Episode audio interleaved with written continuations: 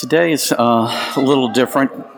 We're going to have an interactive sermon, so you, I'm going to interrupt your nap, so I'll apologize in advance. Uh, you, uh, going to have to work with me here so, and with each other. On your chairs, you should see Bibles, and uh, they're there for a reason. So feel free to use those, or you can use your cell phone or whatever device you have if you want to look up different versions. But we're going to be discussing Luke chapter 10, verses 38 to 42. So at this time, I would like for you to get up and move around and uh, get in groups of three to four adults plus children. Um, definitely no groups less than three and probably no more than six. So if you'll take a few minutes and kind of regroup um, with your Bibles, um, we'll uh, start the interactive learning.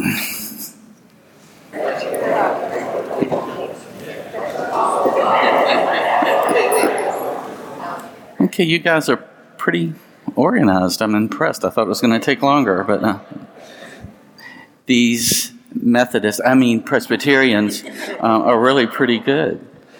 Okay, before we begin, let us pray. O oh God, a trustworthy teacher of truth, by your Spirit, reveal your will for us in the reading of your word. Stir in our hearts and minds and strengthen us to respond in faithfulness. Amen. So, if you will turn to Luke chapter 10, uh, verses 38 to 42, hear the words of the Lord. Now, as they went on their way, he entered a certain village where a woman named Martha welcomed him into her home. She had a sister named Mary who sat at the Lord's feet and listened to what he was saying. But Martha was distracted by her many tasks. So she came to him and asked, Lord, do you not care that my sister has left me to do all the work by myself? Tell her then to help me. But the Lord answered her, Martha, Martha, you are worried and distracted by many things. There is need of only one thing. Mary has chosen the better part, which will not be taken away from her. Can you relate? So, just to put it in context a little bit, Martha and Mary are sisters of Lazarus. I think we all remember who that is for the children. Lazarus is one of the people that Jesus raised from the dead. Um, but Lazarus is not a part of this story, just his, his sisters.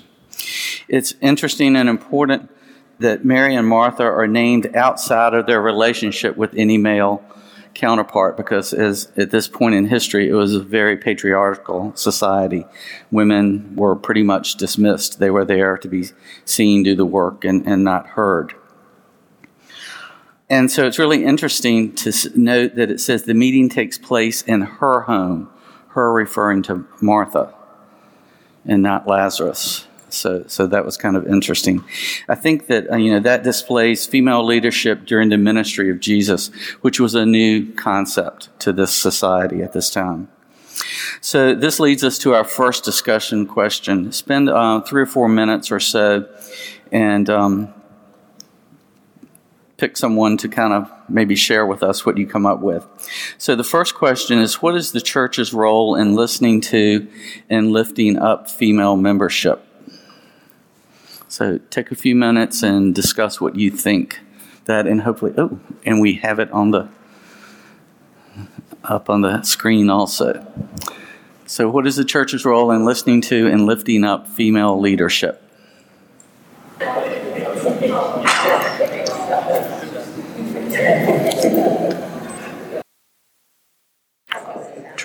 Okay. Sounds like we had some good conversation. Uh, so, anybody like to share what your group came up with? Okay, don't get shy on me. Okay, thank you, Katie. okay, women. Oh, yeah, great. Thank you. Um, so women just as much deserve a voice in the church. Um, we do the work often, so we have ideas that deserve to be shared. And I think we talked about how it's really important to see yourself reflected in the church. That tells us we have a place where we belong. um, and that we can have an active role in shaping, sitting in the seats. Very good. Thank you. Anybody else like to share? Oh, somebody in the back here. He doesn't need a mic. Uh, yes, you do, so the people at home can hear you. Oh, so the people on TV. Yeah. So, Hi, y'all. it's better to ask forgiveness than to ask permission from your higher. Just do what you're doing and what you do. You're not about to drag me into that one. Okay, anybody else? Um, I think we came up with, we think, Are You on? I'm on. Okay. I think if can. Okay. In general, you know, we want the best leadership from the role at all. And the Catholic Church had none as their priests and stuff like that. But still, they really, we could take some lessons maybe from them. That's great. Yeah, so they can act as role models, so everybody's included. Anybody else? he wants me to. Actually, Pastor said men stepping down. Did you hear men stepping down? But actually, we were talking about um, just accepting it, and we even had this week, and um, we have women elders in the church, and we were talking about and realizing in Bible times, Jesus, the women in leadership roles, and in the Old Testament, Esther. If it wasn't for Esther speaking out and um, taking courting Okay, great. Thank you. Good point. Anyone else?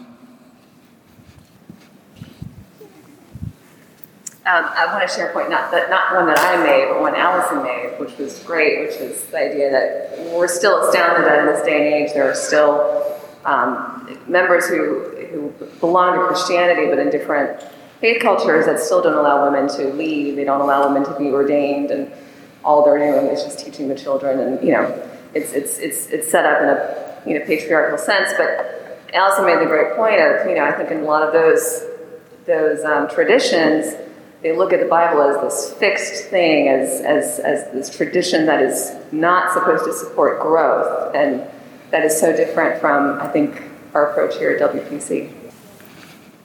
Which is Westminster Presbyterian Church. Okay, thank you. Uh, I've got another question here for you, and then I'm going to have a question just for the children, so pay attention, children. This is for everybody, though. Um, what is Martha's assumption in verse 40 about Mary's, Mary's behavior or lack thereof? Take a couple minutes.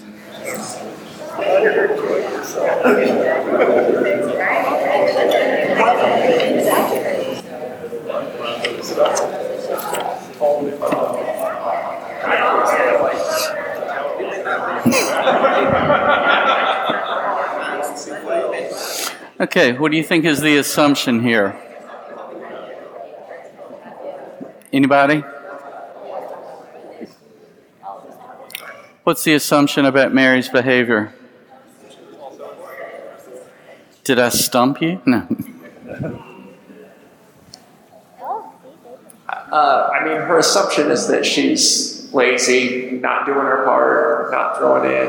Um, and we were just talking. I feel like as a group, I, my, myself in particular, very much, I 99% of the time, I'm a Martha, um, and relate to that. So this is a little bit of a reminder to be a little bit more present for the moment.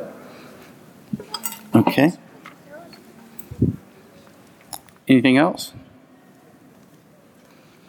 Give you a hint. When she was going, she went to Jesus and made her request. What's she assuming Jesus is, whose side he's going to take? I think also she, she's assuming that the work is in the details, it's in the showmanship, it's in the things that you can see, not necessarily maybe. Anybody have anything else? Yeah, I think this is a good lesson for us. I, I know one for me, um, anyway, is that so often we become involved in the mechanics of something that we really lose the meaning of what it's all about. Can anybody else relate to that? You know, some of us are just a little detail oriented, and as uh, Jennifer was saying, you know, you got to clean the house and make sure the food is just right, it's made right and set out right and looks good and, and all of that stuff. And really, is that the important part? Or is the important part getting together, celebrating somebody's birthday, or, or whatever it is?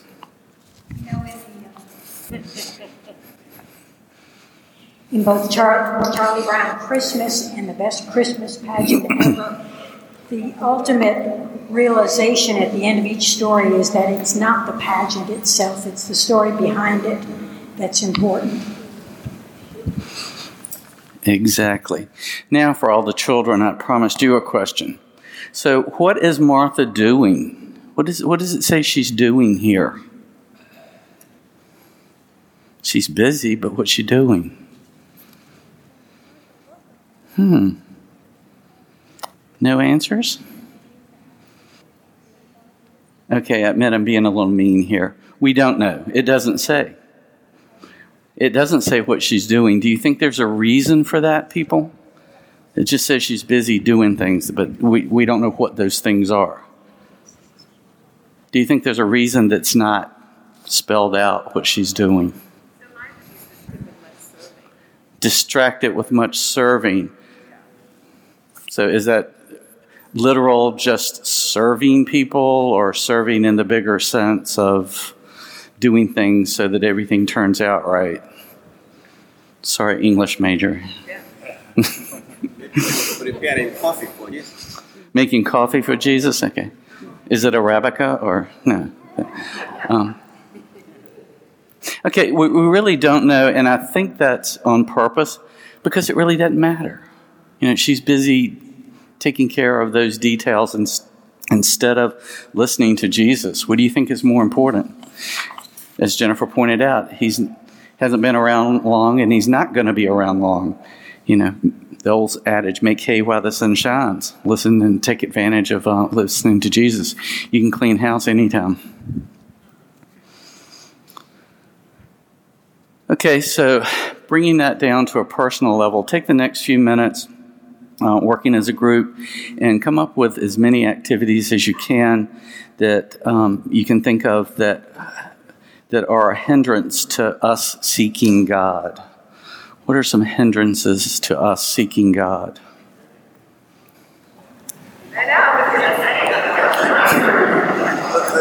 Okay, we've already got one cleaning house.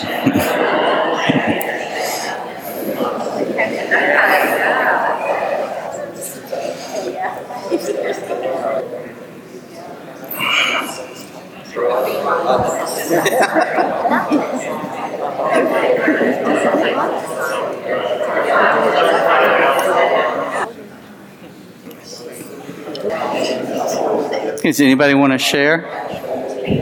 Okay, maybe a little less. Okay, we have a volunteer. No, it's on.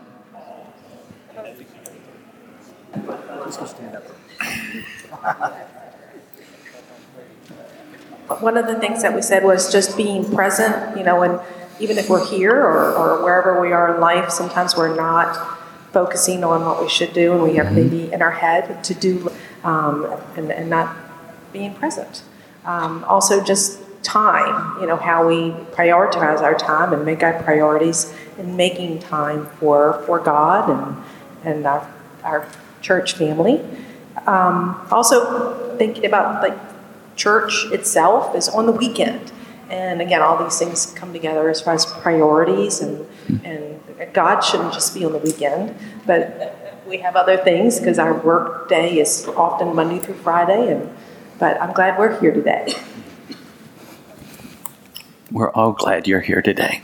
Anybody else like to share?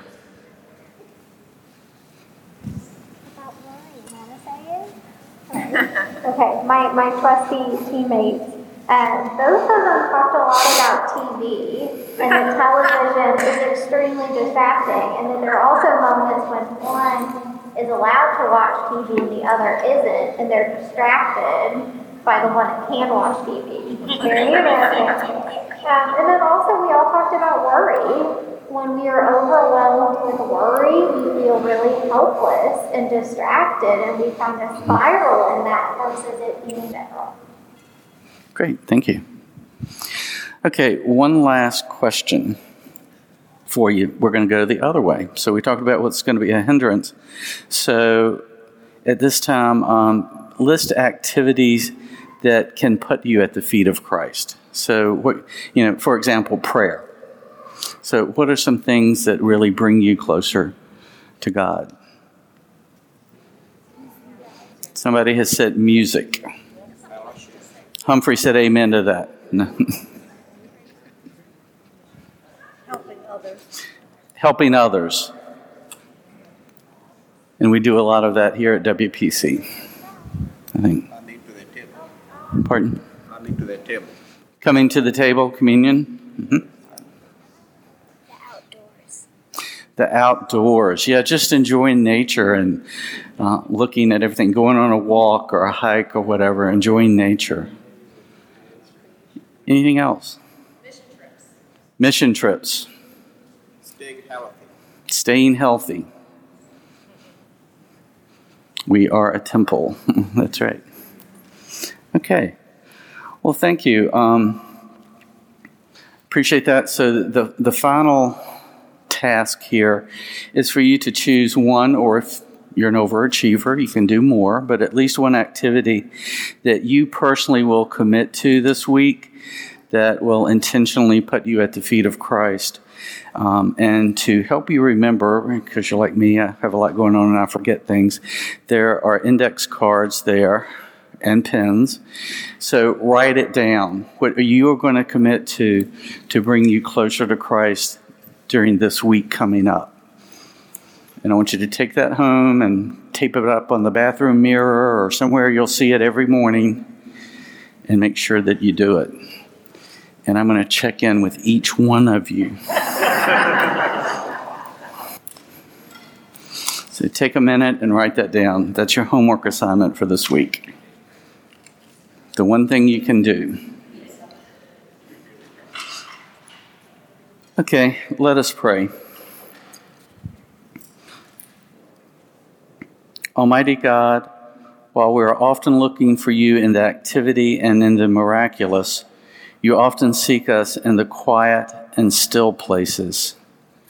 Good shepherd of our souls, guide us into green pastures that provide the needed rest and nurture. Heal us from our obsession with efficiency and productivity, that we might be available to be used by you for the building of your kingdom. Amen.